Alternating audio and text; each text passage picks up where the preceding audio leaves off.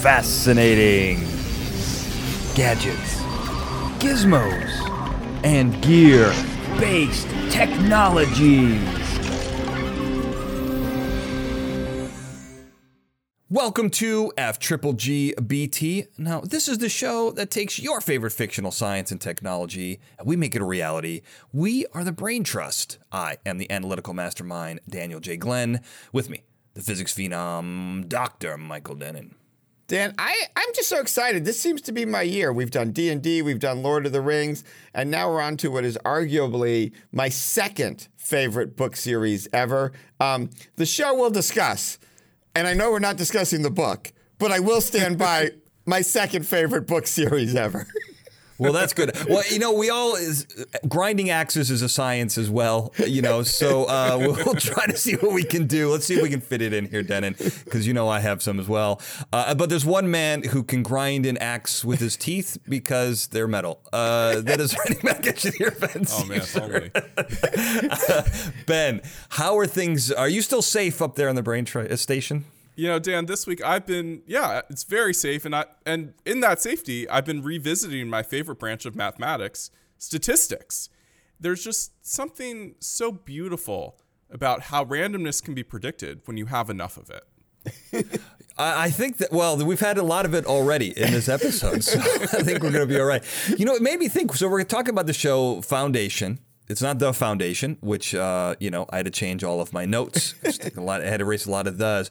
But we are the Brain Trust, and in a lot of ways, we are our own mini foundation. We are a collection of knowledge and history that could be used to restart civilization. You know, uh, I think we all have different aspects. I don't know. Do you guys think we could do that?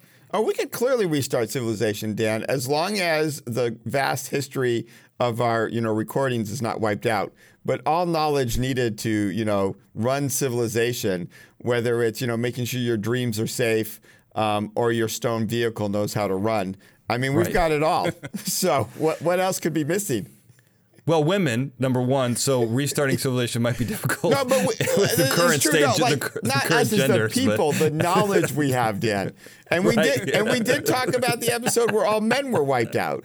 So Right. We figured it out too. So, yeah, I feel like it's a little easier with all women. No, that's what our point is. We know how to yeah. restart civilization. Not with us, but we have the knowledge of how to do it. yeah, we'll figure it out. We'll, we'll, let's say we'll cross that bridge when when we get there. Uh, but there's one bridge, and you asked me to cross very early on in my research, and that was look up psychohistory. I was very confused at the time, Dennin, and you told me to, to research it. So I did. Turns out this is a fictional science. You had me completely convinced that this was a real thing. Uh, but it's basically this idea that uses history, sociology, and math, statistics, uh, to predict the future using large data sets. You know, this this is looking at data sets on empires, human human lives, empires uh, over the course of gazillions of people over hundreds of thousands of years uh, for predictive models. You know, much like how our current AI does, but with even larger data sets. Uh, is that kind of right? That that's the general. Oh, yeah, no, you got it right, and I I think the. I loved it as a kid because I made the immediate analogy and connection with what we try and do with, say, water right? Mm-hmm. Water, you care about knowing whether it's an ice cube, water, liquid water, or a gas, because you want to know can I drink it? Can I make things cold with it?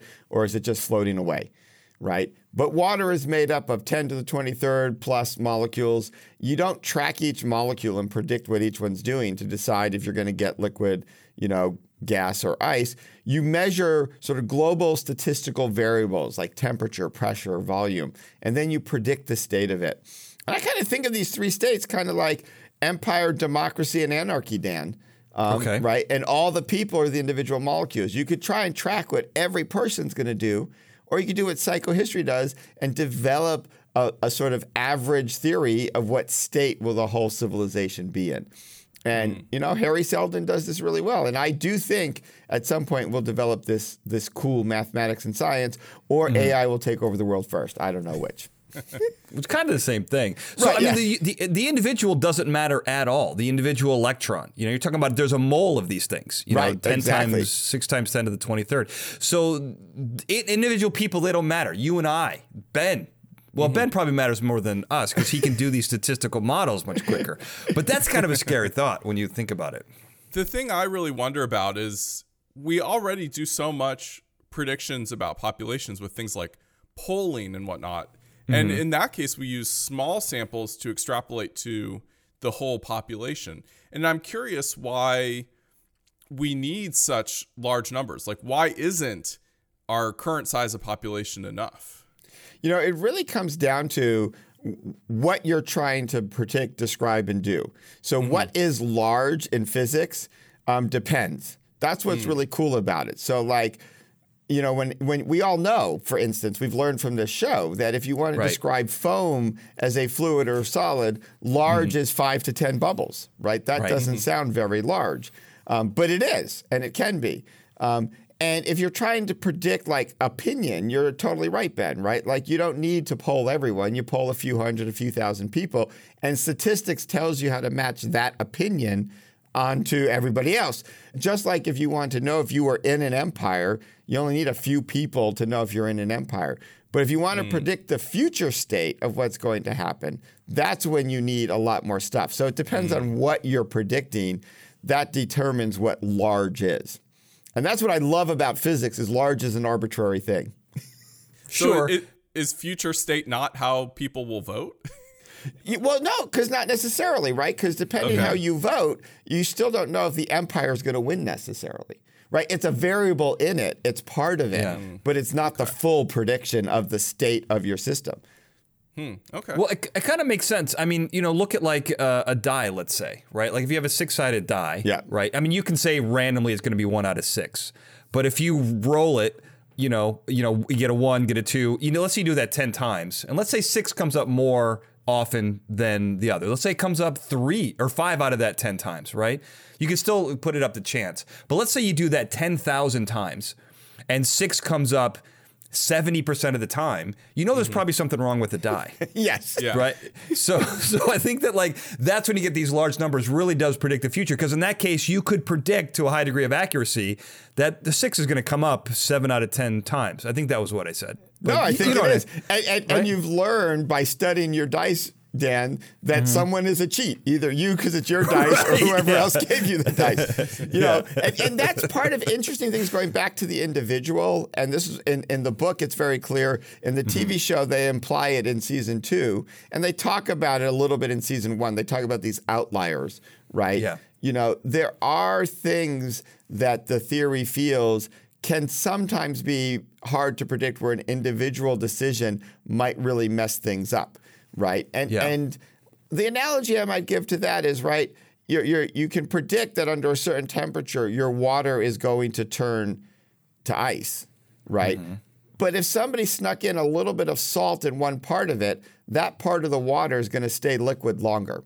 And so mm. your prediction will get messed up. So it's not quite the individual mattering, but sometimes lack of knowledge can mess up your predictions.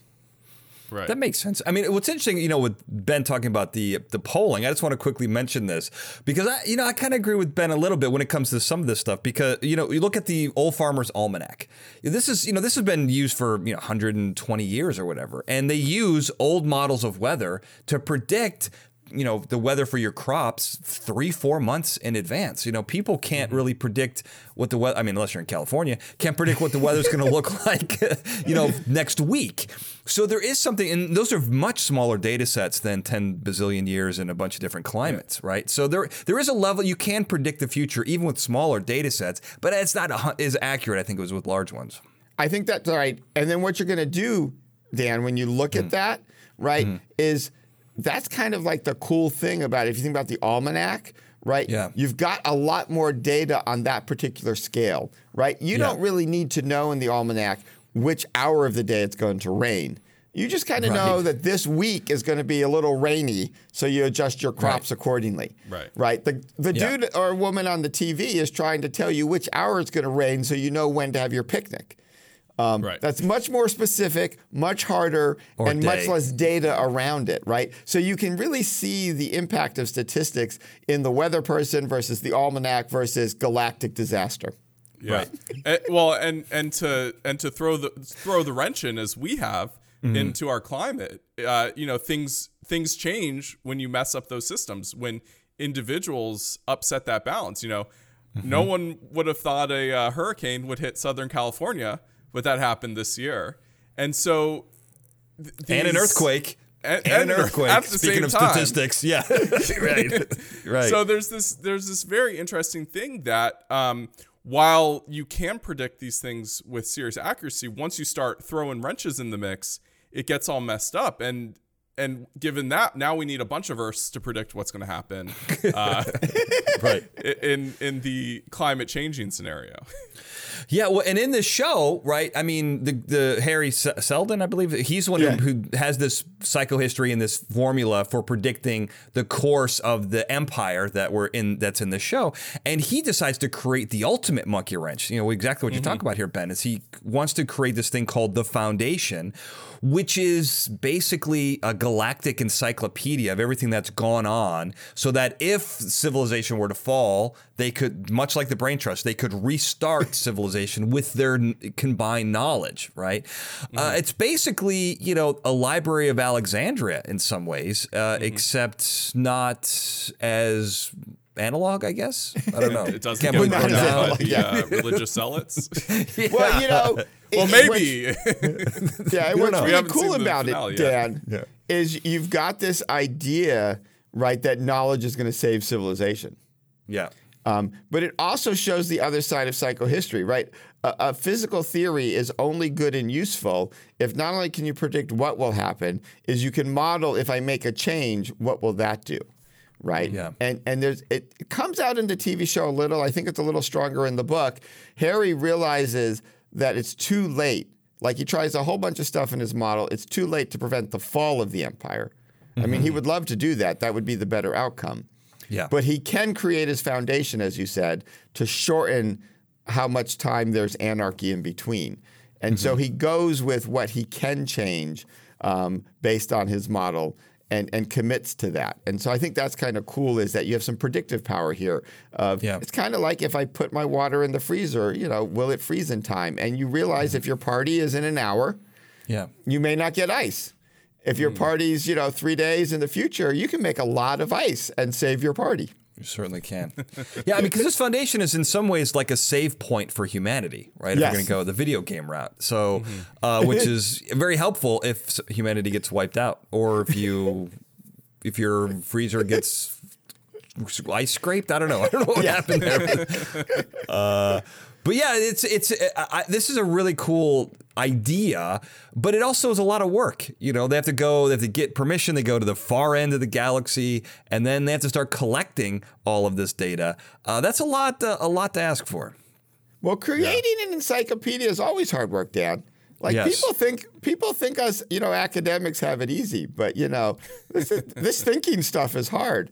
And and they have to, you know, research all the data, store it appropriately, make sure there's backups, right? Yeah. And But have it also, on what all you choose planets. in it. But like what you choose to put in it is important. Yes. You know, you can say everything, but what is everything? And of course, you know, much like the golden record that we send out into space, you have a limited amount, even in the future where, uh, however they're saving And I'm sure there's tons of space, you know, but but you can't do everything, you Yeah, know.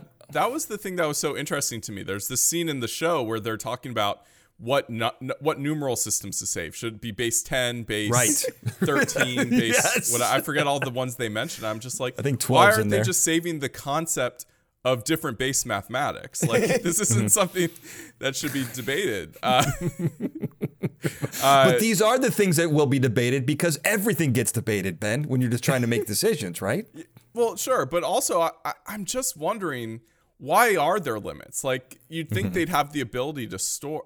God, they they have all this knowledge now. Why are they unable to store it all? That's the thing I'm not understanding about this. Like presumably they have these records right now. Like why are they not saving that? I don't know. It, it, it's it's interesting to me. I guess, I guess they're like still hooked up to like the galactic Wikipedia, and they're trying to download it and deciding which entries to download. I don't know. Well, so I, I don't want to get ahead, but there's a lot of people in the empire. Yeah. You know, Right. and there's a lot of civilizations.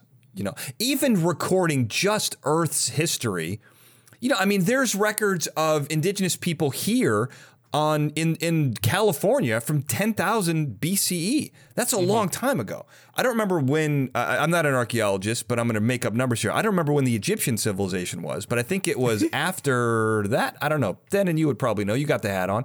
Uh, but anyway, my point is that's a lot of those are a lot of civilizations, and people, most people studying that didn't even know that until you know the what 15, 1400s when people came over here, right? So that yeah. knowledge was just suddenly discovered, much less you know, uh, tribes that are in the hidden in the Amazon rainforest. You know, there's tribes that haven't even had contact with human beings. We don't know about their civilization. So what is everything?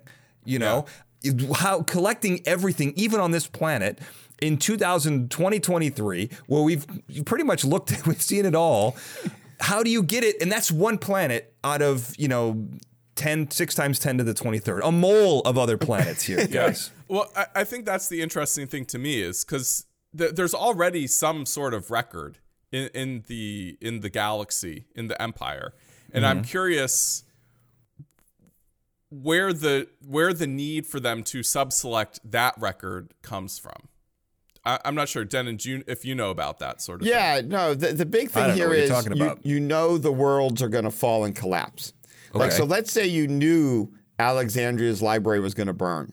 Mm-hmm. And those were the main copies of things, right? Mm-hmm. Yeah. So I think it, it's really what Dan was saying. Like, if you think about it, right, the knowledge is all there, right? As mm-hmm. Dan said, right, the indigenous people knowledge is all there. It's not mm-hmm. about, you know, necessarily finding that knowledge. It's like if you want to have that knowledge saved somewhere else, like if you know Earth was going to burn, eh, the people leaving right. Earth would mm-hmm. need to figure out how to identify all the different peoples around the planet what their knowledge was, collect it, and put it somewhere else.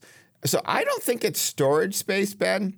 I mm-hmm. think it's time, right? Like there's okay. a finite number mm-hmm. of people in the foundation. Yeah. And to Dan's point, they're trying to track down every civilization in the galaxy mm-hmm. and get mm-hmm. essential information from that civilization and put it in a new place.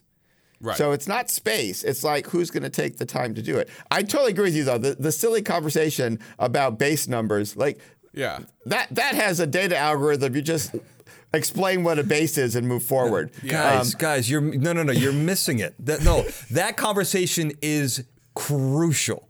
Oh, Here's yeah. why. No, no, no. It is absolutely crucial. Not the base systems. That doesn't matter. You guys are missing it. The important thing here is that human beings will argue over everything and deciding what goes into that and because you don't have an infinite amount yep. of time to research. So exactly. those conversations, as inane as they are, that's a snapshot of just how many of those inane conversations, and I would argue there's probably going to be a mole six times ten to the 23rd inane conversations about what should be included. Because the same thing you could say about you know all these indigenous people here. Um, well, we don't speak those languages anymore. Some of those cultures don't even exist, but their language may be mm-hmm. written down. Do we need it if it's not used? Latin is a dead language. Do we need it?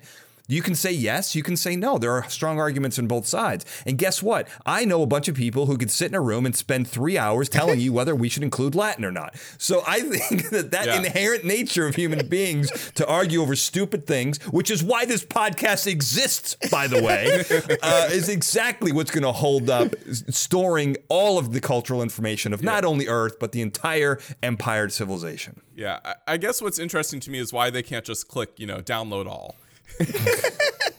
like like why are they subselecting it all and I mean I mean I guess I guess they're being judgy and deciding what's important to index or something and not necessarily have it all cuz exactly. I think they already have it all. Yeah, Ben, you're such the engineer. You're so hopeful. You think there is a download all button. exactly. I've used plenty of software. I Get mean, Dan Dan is clearly focused on the human element of arguing over inane stuff, which we're mm-hmm. doing right now. I love how mm-hmm. we're demonstrating for the audience, Dan, how this works. Exactly. That's what uh, we do. But I also feel like, Ben, you, you have this overconfidence in the future galactic empire's ability to have a download all button. Sure. I can't tell you how often I've looked for the download all button and it wasn't there.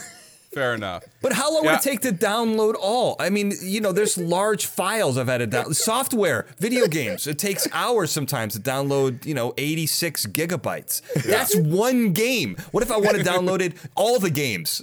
Yeah. how long is and, that going to take? And that is the problem with them going to like the edge of the galaxy at Terminus. Like they can't get good bandwidth out there. Exactly. Their internet speeds are got to be terrible. It's horrible.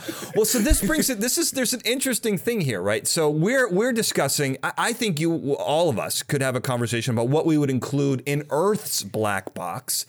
But there's, you know, there. I'm going to put a link up on the website. There is a group trying to store a save point for humanity called Earth's black box, and it's like how you said, Ben. There, there's uh, the in the event of an Earth-ending climate catastrophe, people will come and can use this to either restart civilization or for when the UFOs and extraterrestrials finally make themselves known, they'll be able to see what exactly brought us to our knees. So there are people trying to do this, but I think the process would be long and arduous. Uh, yeah, definitely arduous. Well, all I'll say is there is a download all on Wikipedia. So I, I did not know that. Fair enough. Fair enough. Although it takes a lot of space. and a lot of time.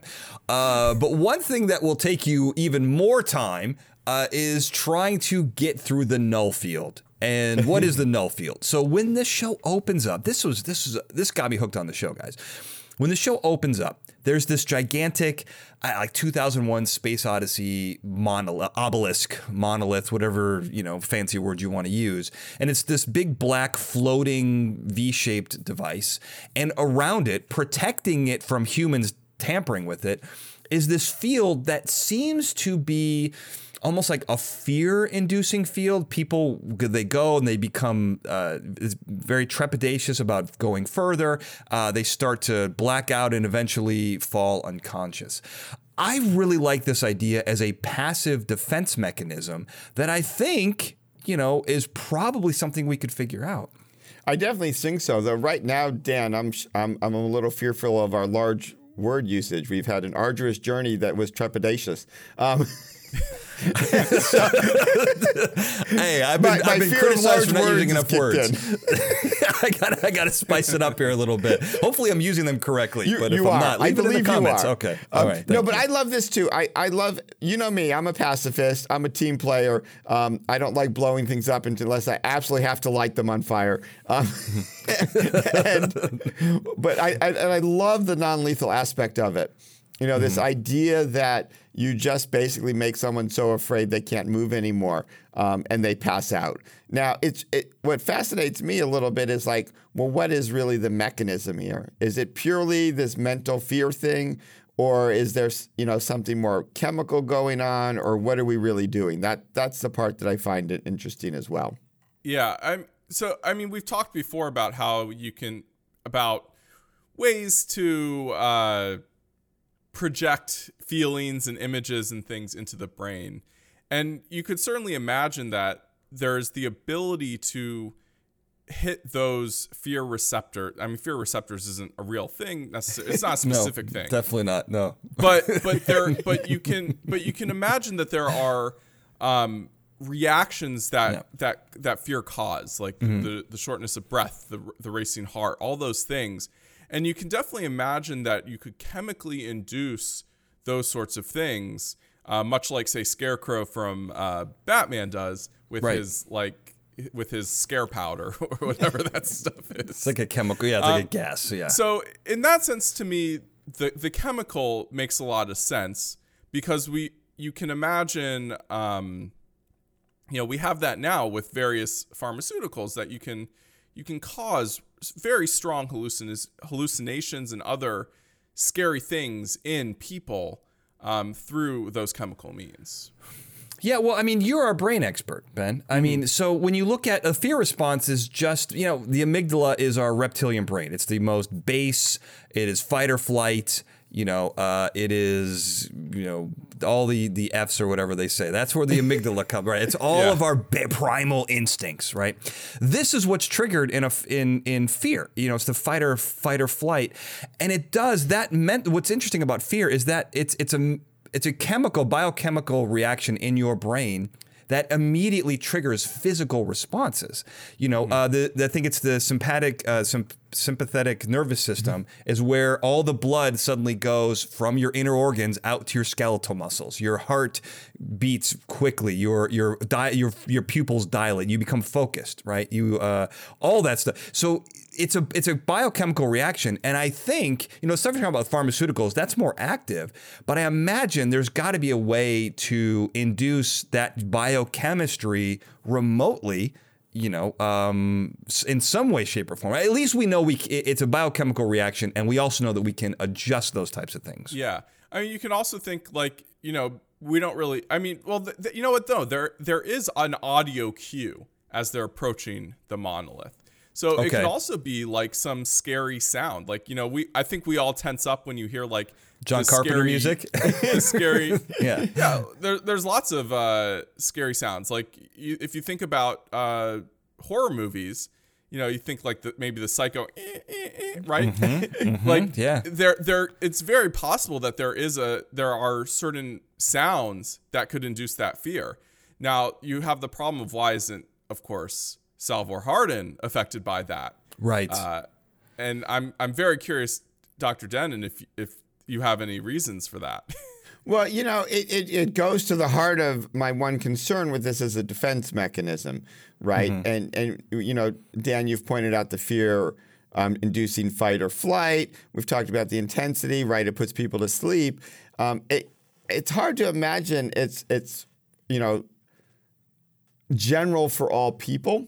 And so I'm mm-hmm. a little worried like how do you calibrate this so that you know everyone does fall asleep without killing a few people Dan like cuz you know we don't want to do mm-hmm. that. Um, right. To Ben's point, why does one person get through? Maybe you haven't calibrated it right and they're just too brave, Ben. Maybe it's random that it was Salvor. Maybe it was specific.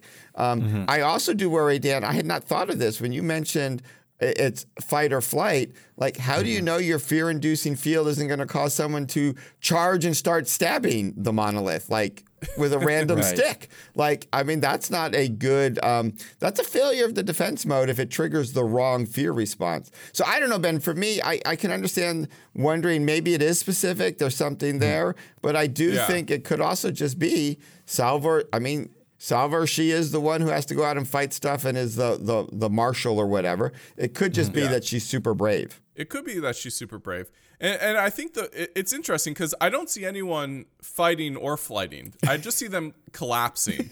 so I'm I'm curious if it's truly. I mean, it it, it is a fear thing, right? Because we see these hallucinations these people have that put them in these scary dreams. But the people who get exposed to this field, they really just kind of shut down, at least from a physical standpoint. So I, I do think that it, while it may be a fear response, it, it may also be some sort of um, some sort of uh, anesthesia, anesthesia sort of inducing thing too, because the people like fall asleep and, and are scared and aren't like mm trying to veer their uh, space car to the side. well, so it's it's fight, flight, or freeze, and I think there's another one. Uh, okay. So you can't you can freeze. Uh, I also think that so there's uh, it's an interesting thing with, with, fear is that when we are confronted with a threat, our amygdala is all emotion and quick that's what we needed to survive. All animals need that evolutionary response to survive right? So the deciding whether the threat is real or not requires our hippocampus and prefrontal cortex. That's got to get involved right? That's why we can watch a scary mm-hmm. movie and then we say oh hey the threat's not real. Now we can relax and this is a safe space where we can enjoy being scared. Same thing with haunted houses. You know H- halloween was just uh, around the corner the other way backwards around the corner. Mm-hmm. uh, so so so that has to get involved. But when it comes to the primal fear if we confront something that we think we can beat, you know, we'll we'll fight off like a spider. Let's say some people have arachnophobia. For but for most human beings, our size gives us a huge advantage against spiders, except the huntsman spider in Australia, which is gigantic and aggressive. Yeah. Uh, but let's say it's a bear there's no human being on Earth except maybe um, you know some of the Russian strongmen in the 1920s who re- wrestled bears, who thinks they can actually take out a bear. So for most people, that's going to elicit a response that's going to result in flight or freeze.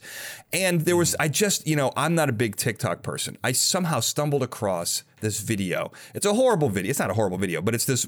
These two girls are on a one of these like slingshot machines and mm-hmm. so the the one sister is so terrified she passes out 12 times on mm-hmm. the ride, right? No, it's a horrible video. This girl's like scared out of her mind, right? But when mm-hmm. she lands, she wakes up and is still afraid. She's like, "Oh, get me down, get me down!" And you're like, she had no idea that she was in the air. But you mm-hmm. can pass out from extreme fear. So I think all of this stuff actually does work in here.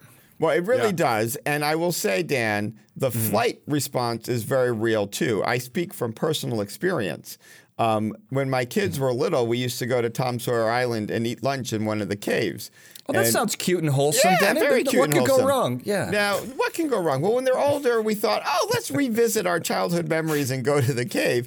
We went there, and I discovered suddenly um, I actually have claustrophobia.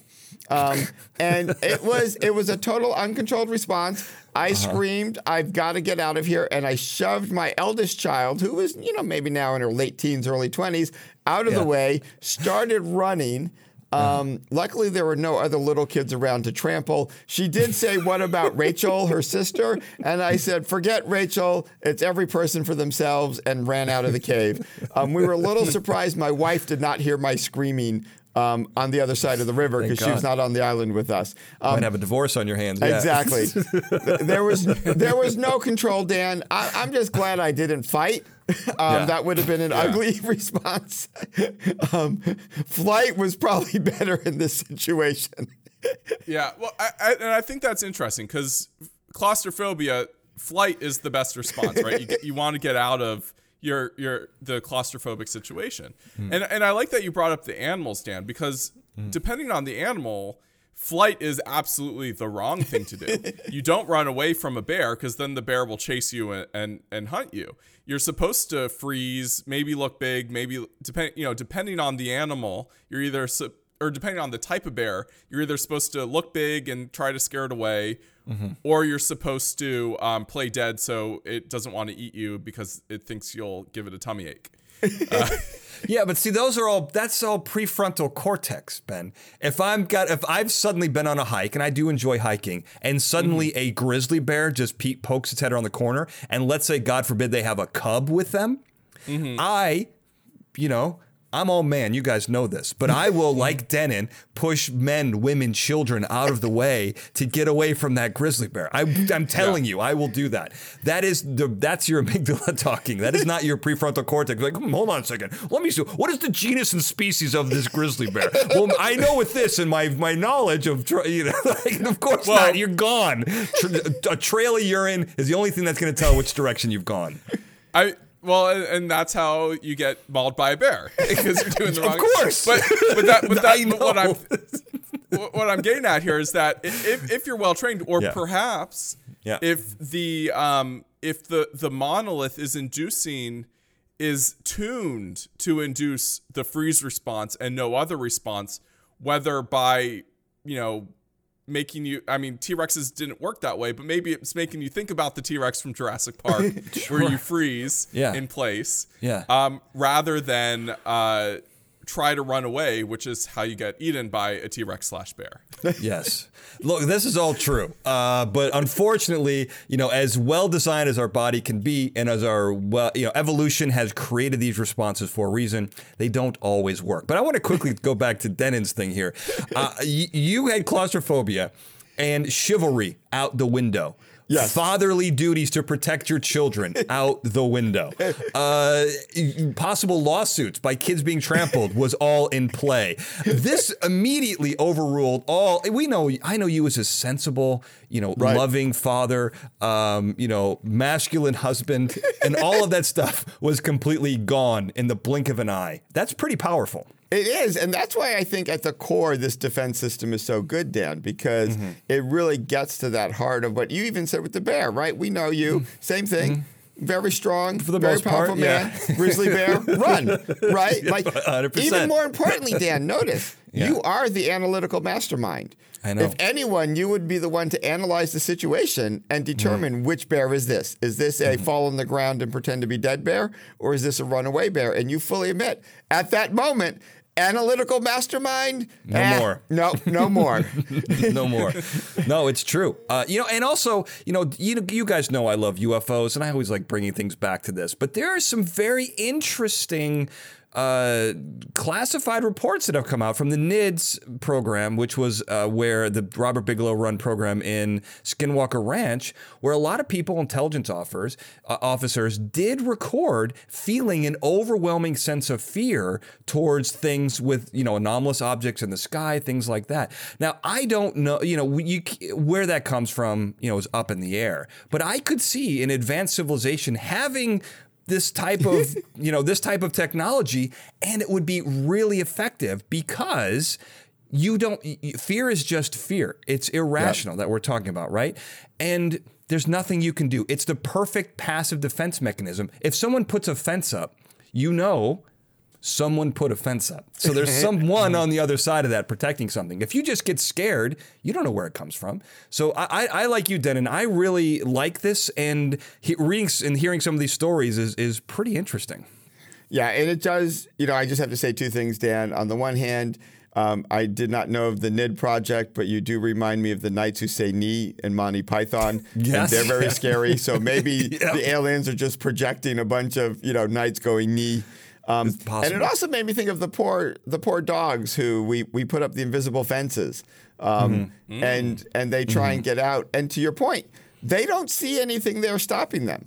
Right. I mean, yeah. this is really messing with them. They're like, there is no reason I should not be able to walk here, but um, strange things happen, um, and those dogs do not cross those lines. Yeah.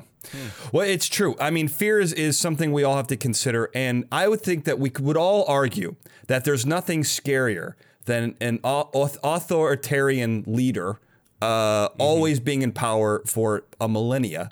and that's what we see in this show is there's one particular leader who manages to figure out a way to stay in power forever by basically – you know, creating genetic clones of themselves in various different stages of their life that rule. They're called empire, and they rule for I, I, know, I think we're at a couple thousand years. Time's weird in this show. I'll be honest, I can't I can't really keep yeah. up with it. Uh, but you know, sci-fi shows you almost always have an empire ruling things because to your to the point that we're talking about here guys large numbers of people a question of how to rule them effectively is always in play. And once you figure out a system, even if it's one person, well, why don't we just clone that person over and over again? Take the Hollywood approach, a successful movie. Let's just make the same movie a million times. We got a successful ruler. Let's just make the successful ruler a million times. Kind of an interesting approach.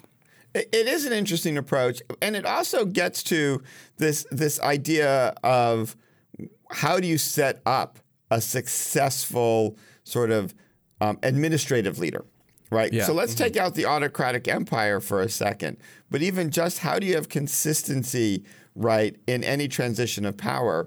And mm-hmm. it's fascinating that they do the three, right? You have, mm, yeah. uh, you know, um, dawn, day, and dusk, right? Which mm-hmm. is a mm-hmm. lot like many of the sort of um, communities I've been a part of, societies where you have a chairperson who, you know, maybe has a term of one or two years, um, one of the biggest problems is when you turn over the chair, there's a huge learning curve. So what they've yeah. done is they had a past chair, a current mm chair, and a say chair elect, and the 3 mm of them are, are kind of doing everything together. The chair has final authority during their time that they're chair, but they have the benefit of the past chair's knowledge, so the learning curve is a little shorter, and right. they were a chair elect, so they did some learning then. And I right. think you see that in this show. At the end of the day, you know, Day has ultimate authority. There is mm-hmm. one empire, even though they're all empire, and Day just has the benefit of these two others around. And I think that's what's really interesting because one of the most important things for government is consistency. You know, knowing that your taxes are going to be roughly the same day to day, knowing that the police and the fire are going to keep operating, generally speaking, the same way they always have. The fire now, department, not, want... not fire in general fire department. Dan, it's very well, important fire to fire also operate the same way, but uh, fire should operate but, as predicted sure. as well. Yeah, you know, knowing sense. the hospitals are going to be open, sure. open, knowing the speed limits, knowing you know no rights on red, you know all this stuff. that consistency is very important for a functional society. Society, and I like that this this system is designed for that consistency. But unfortunately, it's also because it is so consistent it can't evolve with the times and that you know is all, can be problematic Well, we have, the thing we have to remember here is this empire. Uh, from what I understand, the show and the book, the empire is one quintillion people large. That's five. Like trillion is three, quadrillion. So this quintillion is the next one. That's a lot Right. of people. Yeah. That's a, It is that's a lot of people, Dan. That is a lot of people. And, you know, that is a, roughly equivalent to me ruling all of the insects on Earth because there's roughly one quintillion, you know, quintillion You're saying insects. you don't do that already, Dan? I, I don't yet, but I, I'm just trying to give people perspective on what a quintillion is. I may not be doing it very much justice, but I will tell you this: there's one thing that I want to do, and that is I'd like to sell one quintillion copies of my our new T-shirts. Uh, this one is the Analytical Mastermind, history's greatest ponderer. Uh, this we finally have a new merch line, guys, and I got to tell you, you know, uh, you said I.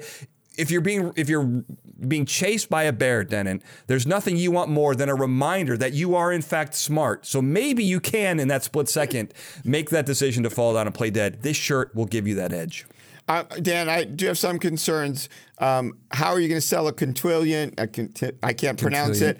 Um, when insects don't have money, but we know after the apocalypse, the only thing around will be insects and me. Yeah. Right? You are the ultimate point, cockroach. I will sell all my T-shirts to the insects. The brand Um, new Apocalypse Denier T-shirts. Yes, because I will be proving to them that it didn't really happen because I was still around, and that they all then, uh, you know, need to buy my T-shirt. But I love these T-shirts, Dad. I think it really captures it, and it's great. And just just to drive clear, as as the robot I am, all we need is for every person on Earth to buy a hundred million of our new T-shirts, and then we'll hit that quintillion goal Yeah. that uh, that Dan is asking for.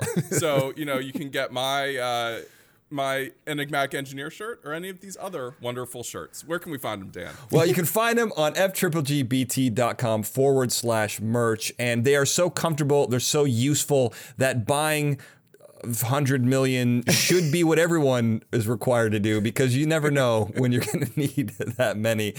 Uh, but you know, going back to this to this genetic dynasty, which we may need to install in this show to make sure that it lasts forever. uh, this is kind of you know you talk about uh, on your situation, Dennin, where you're you're you know you have the past advisor, future advisor, and the current that peaceful transfer of power is important. And who better to transfer power peacefully to than yourself? uh, and in when your situation, you've got different personalities, you know. This you're just it's just the same person over and over again. So that you don't have that sort of uh, friction between people having their own ideas. They kind of all it's it's pretty uh, homogenous. If I'm going to throw in another big word here. It is. It has a pro and a con. You know, the pro mm-hmm. is most hereditary dynasties run into the problem of eventually you give birth to a crazy person, right? Like That's only with in, that's only with incest. That's not with this pure genetics. no, that's know, no, that's what I'm saying. That's the problem of most Oh, I see. Okay. right most yeah, yeah, yeah. natural dynasties right mm. is you eventually give birth to a crazy person partly mm-hmm. because you're only willing to marry other royal people who all happen to be related to you right Yes. Yeah, and and so that is a you know one of the cons in that situation and so here Yeah. as you've pointed out Definitely right dan you have you at least know you're going to get the minimum quality of the previous emperor right.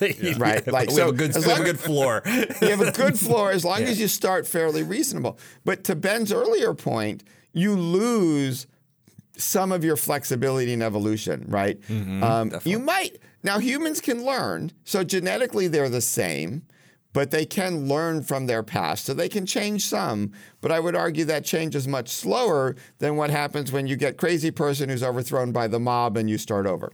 Mm-hmm. Yeah, well, that, that's so. In, what's so interesting about it is because the Cleons try to act the same way as each other too, right? Yes. They, Yeah. they try. They try to always be making the what would be the same decisions, and the problem there is that that is what is so hard about this is because is there a nurture going on here above the nature, right?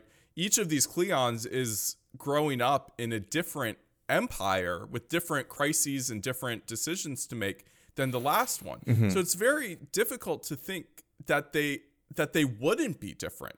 They might have the same genetic material, but their brains are going to end up wired differently because of that unless maybe those nanobots in them are like making sure their brains stay wired the same way too. I don't, I, you know, it's certainly possible that there's more going on here than just the genetics to keep them so consistent. But you'd have to be doing that, otherwise, the decisions they make and the the crises and things they experience are going to make them different, no matter how hard they try to be the same. Well, you yeah. see a lot of interesting things with uh, you know with identical twins. You know, you can have identical mm-hmm. twins raised in the same household. You know, I knew some growing up, and they're different. There are yeah. exactly they're very different variations. But there's also a famous documentary about triplets who were given up for adoption and were all adopted out to different families. And the similarities and the differences are really fascinating. Yeah. And on top of that, you know, we are very different people when we're young, when we're middle aged and when we're old. You know, very, very different. You know, our brains evolve and they change. You know, so on top of having different experiences, each one of these clones is still at a different stage in their life where they're processing things differently. You know, we see one has a religious experience, right? And that affects th- completely, that, that could be a paradigm shifting uh, outlook change, right? Not just, uh, oh, I'm going to make this decision because this other weird thing happened. Changing right. an entire paradigm, that's much different and very mm-hmm. difficult to replicate. No, it is. And and that's where it's it's interesting that the show I think goes down this direction mm-hmm. of asking these really cool questions about how much stays the same, how much changes, mm-hmm. um, other than just having three people, one with more experience, one with middle, and one with less. It's sort of like yeah. Goldilocks and the Three Bears, right? Sure. You know, uh, other than that, there, there's a lot of complexity and nuance here. It's not as simple as, oh, we're all the same, so this makes us always the same. And there's redundancies built in, which is great too. Yeah. You know, where you have you know, uh, is let's say one were to die or something were to happen, you have the same person ready to to step oh, in. Oh yeah, that's so fascinating. Yeah. You know, I mean, imagine like if we had a president and you just clone them and to stick them, you know, in a bunker someplace, and God forbid yeah. a president, you know, is assassinated or something happens, die in office, you can then just freeze the new president, bring them out, and at least they can finish their term and keep that consistency going, right? I mean, maybe that's something we could work out for our U.S. government. We could be patriots. Yeah, and why not run again too? Um, I, I, think it's interesting because we see, we see the technology for that too, right? Mm. Each of these like each of these standby Cleons mm-hmm. has like a little uh, little thing on their forehead that's like downloading the experiences of right. the living Cleon yeah. into right. it. Yeah. So not only are they an exact copy at the right age, but they're all they're also having their brains being rewired and informed the same way the the living ruling Cleon is, mm-hmm. so that they are a truly exact copy. Um, rather than just a genetic copy. And I love this attention to detail, you know, that they recognize we can't do fast cloning. So, mm-hmm. you know, you got to have the clone ready to go mm-hmm. um, in case yeah. something happens. And experience matters. So let's just feed experience directly into its brain while it's growing so it knows everything that's going on. So that part's super cool. Yeah, although it does seem like they age overnight when they have the transition of the Cleons. Yeah, I, th- I think they I'm just keep a couple I'm curious going. about how that works. I think they have a couple going. Like they have a couple born. Yeah. They got three. Got, there's a lot of backups, a lot of redundancy. Yeah. I don't know. I mean, I guess they just dust everybody when when they're ready to go. Uh, yeah. You know, I mean, this is this is a perfect situation for a narcissist, right? Where you feel like your opinion and your decisions will always be the best. So someone like me would be perfect in this situation. But I think you could also argue that different ideas and different concepts uh, are required in order to evolve as society. You know, there's also a strong argument for, for that as well, but we're not going to get into that. But what we are going to get into is our errors, additions, and omissions. Things we wanted to talk about, but we didn't quite get to. Dennin, is there anything about the foundation or your desire to rule indefinitely that you wanted to mention? well, you know, what I will say one thing uh, that I love about this show. It's kind of a weird love hate. Um, I love that they made the full commitment to be nothing like the books. Um, okay. You know, going all in on that. And I think for the most part, and I've watched both seasons, for the most part, they created a really good show that should have been titled, as my daughter said, In the Foundation Universe, but not the books. I know that's a long title. Mm-hmm. um, but it would have helped prepare some of us. But I will tell you because I reread, I, I, I, I, went back, reread some of the books, did some spot rereading as, as we prepared for this, Dan. Mm-hmm. And there's some cool Easter eggs that I'd forgotten as a child, and I'll just mention one of them. In the TV show, Salvor Hardin has her coin that she's flipping, and it's what she's mm-hmm. using, right, um, to have her powers and do luck. In the books, Salvor Hardin's actually the mayor on Terminus, and the first time you meet him, the person he's talking to is like, "Will you stop flipping that damn coin? It's annoying me." Right? That's the only like real reference to the coin flipping. Is it's just a habit that he has that annoys people mm. around him. So like to take those little details, and there was a few others that I ran across in reading the book where the character is completely different in the TV show, but they pick one small detail from the book to carry over, and I just thought that was really cool. I, I, knew we were gonna get to axe grinding at some point, then. I, yeah. knew, I knew it was. Uh, here's the perfect place for it. What about you, Ben? Anything that you want to grind your gears about? Well, well, Dan, as uh, you know, we we're talking about the fear and the wild animals, and I thought I'd give both you and our our audience a suggestion, which is this great book I've been reading called "Look Big," which tells you how to react when you are afraid of an animal. It tells you what the right thing is to do when you encounter any animal in the woods. Uh, that way you don't get eaten by a bear or uh, bitten by a snake or whatever. uh, that is a fantastic addition. What's it called? Think big or look look big. Look big. Uh, I will I will do that because I have a reputation uphold, as you pointed out. Then, and I am the analytical mastermind. And the last thing I need to do is fall and uh, let fear grip me as I get mauled to death, uh, revenant style. We can't have that happen. Uh, so I have just a couple of things here. You know, uh, the I love the moving sand based picture uh, which I think is a lot of fun. Yep. Androids are like vampires; they live forever in this show. I like the personal force field, which is really cool, yep. and a ship that that is malfunctioning and warps at random intervals to random places. That is so much fun. Uh, it's a great uh, a great concept I've never heard of before. Uh, but of course, if there's other great concepts that you've never heard before, let us know about them. You can get in touch with the show on social media. We are on X, formerly Twitter, at F Triple G Pod. We are on Facebook at FGGBT. But of course, you can get in touch with us individually, but don't do that before going to FGGBT.com or sending us a question, questions at FGGBT.com. But now for the individual introductions. Dennin, where can people find you? Well, most of the major social media, I'm at Dennin Michael. You flip my name. Of course, now that I've started my my series Physics of X, where X is everything but politics, and I put that on YouTube, I was reminded that I had a YouTube channel from way back when. So that's Michael Dennin in the correct order, youtube.com slash Michael Dennin. Um, but of course, my website is denninmichael.com because that's newer. And then on Facebook, I don't know, you stick a prof in there just because something had to be different. And that's at Prof Dennin Michael. well, we need some consistency in our lives, Dennin, with all of that. Ben, hopefully you can give it to us. Where can people find you? I, am nothing if not consistent, and that's because you can reach me on all the major social media networks at B Siepser. How do you spell that? Spell that B S I E P S E R.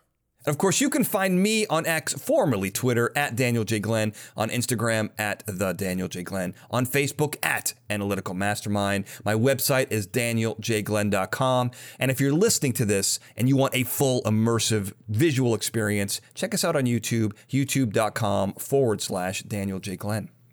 And if you are listening on your favorite podcast platform, before you go to the YouTube video, make sure you rate, review, and subscribe. If you're watching us on YouTube, hit the like button, subscribe, and ring that bell so you never miss an episode. And leave a comment down below about which Cleon is your favorite Cleon. of course, they're very, very different. Uh, and all of them want to take over the world. And they can do it by using the knowledge that we've given them. Uh, but you have that same knowledge, and you have a choice before you. Uh, when given the choice, always choose superhero, never a supervillain. So until next time, thank you for listening. Fascinating Gadgets, Gizmos, and Gear Based Technologies is a Glencoe production and is produced by me, Daniel J. Glenn. The Fascinating Gadgets, Gizmos, and Gear Based Technologies introduction was produced by Daniel J. Glenn and Paul Springers, with music and sound design written and performed by Paul Springers. Now, of course, if you're listening to this episode and you've gotten this far, you're going to want to subscribe. Well, how do you do that? We're on all the major podcasting platforms, including Apple Podcasts, Google Podcasts, TuneIn, Stitcher, and Spotify. But if you're not already subscribed to those platforms, I made it easy for you. Go to our website, fggbT.com. You'll find links to those subscribe buttons and also links to our social media, both for the show and for our individual experts, the members of the Brain Trust. That's all right there fggbT.com. And before you leave, don't forget to check out our other episodes. You can find the link at the top of the page for everything we've got, and you'll notice that we've got both a YouTube version and an audio only version. Depending on what you like, we got it for you. And if you do like those videos, you can go ahead and subscribe to those as well. We're on youtube.com backslash Daniel J. Glenn. And once again, if you like this show, you're going to like everything that I do. Go to danieljglenn.com to find out more. Thank you for listening.